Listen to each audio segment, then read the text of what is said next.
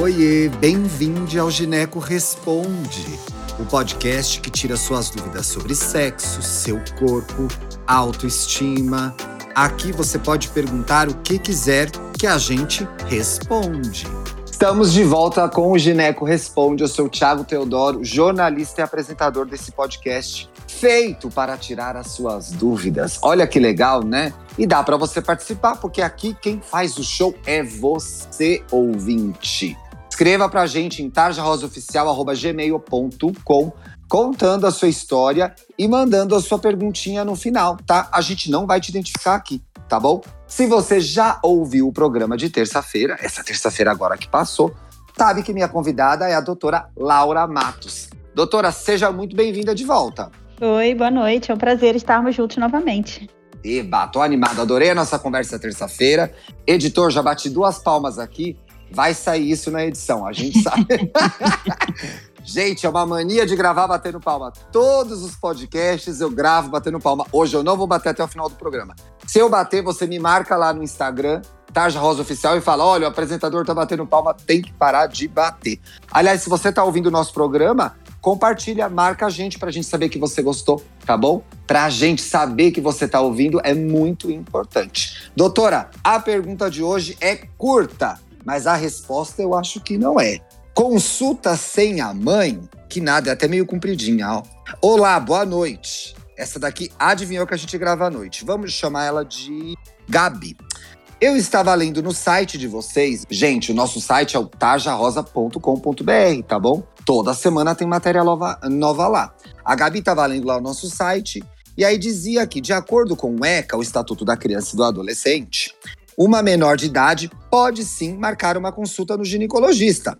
Pode. Já tem um tempo que eu estou querendo marcar uma consulta ginecológica. Liguei e perguntei se eu poderia marcar e comparecer sem a presença da minha mãe.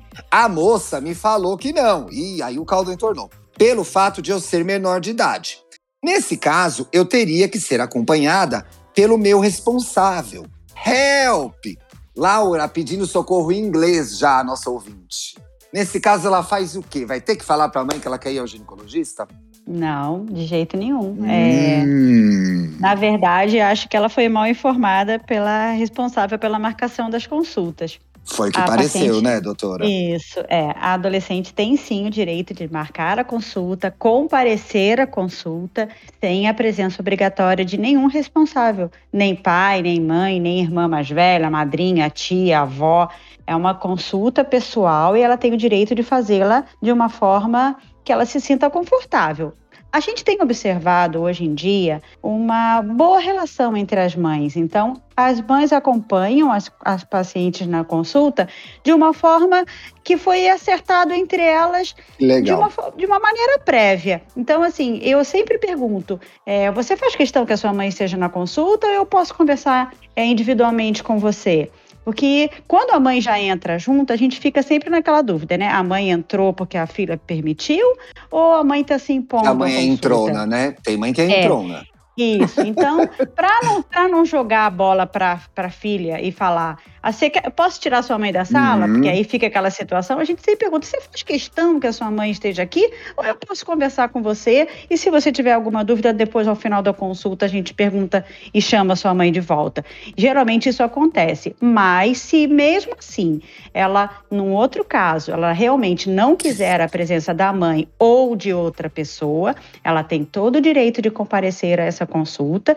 E é uma coisa importante que a gente já tinha falado no outro programa Sim. o que é discutido dentro do consultório ginecológico é fica entre o médico e paciente. A gente tem, obviamente, algumas situações que aí sim a gente tem obrigação de notificação, né? Situações de risco de abuso sexual, violência sexual. É... Saúde mental também, né, doutora? Saúde mental alguma coisa mais da, grave, da né? paciente, né? exatamente. Aí a gente tem uma obrigação de notificação, mas por uma consulta de rotina, de orientação sobre sexualidade, orientação sobre contraceptivo, uma dúvida qualquer que seja ela, uma consulta de rotina ginecológica, ela tem todo o direito de ir sozinha. É o médico e você, ouvinte, não é mais ninguém, né?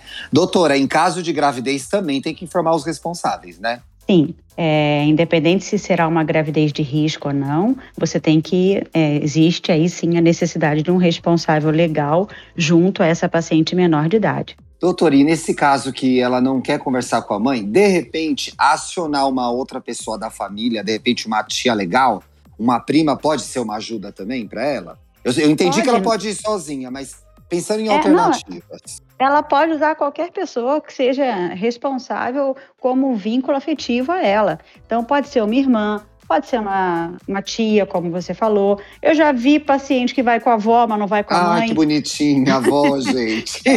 Porque a avó, embora seja de uma geração mais distante da dela, ela tem um vínculo afetivo maior com essa é. avó, ela conversa com essa avó sem o medo de, de receber uma reprimenda tão tão forte da mãe, e elas vão com a avó e conversam sobre sexualidade ao lado da avó sem nenhum problema. Ai, gente, vó é bom demais, gente. Vó é muito é. parceirona, né? Vó é parceirona demais.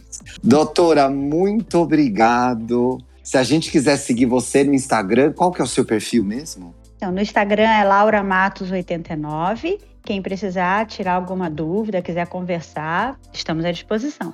Muito bem. Muito obrigado, Laura. Mais uma vez, um prazer recebê-la aqui. Você aí em casa, bom fim de semana. Fique ligada, fique ligado que na terça-feira a gente está de volta. Pintou uma dúvida aí, ficou com vontade de escrever pra gente? Pode escrever. tarjarosaoficial.gmail.com Conte sua história, dê os detalhes para a gente entender direitinho o seu drama e manda sua pergunta no final. Vai ter um ginecologista incrível aqui para responder a sua dúvida. Um beijo e até mais! Conhece o Tarja Rosa? É uma plataforma digital para falar de saúde e sexualidade para jovens de todo o Brasil. Acesse o nosso site tarjarosa.com.br. Siga a gente no Instagram, Tarja Rosa Oficial, e veja os nossos vídeos no YouTube. Só buscar por Tarja Rosa, assinar o canal e ativar as notificações. Tem vídeo novo toda semana. Até mais!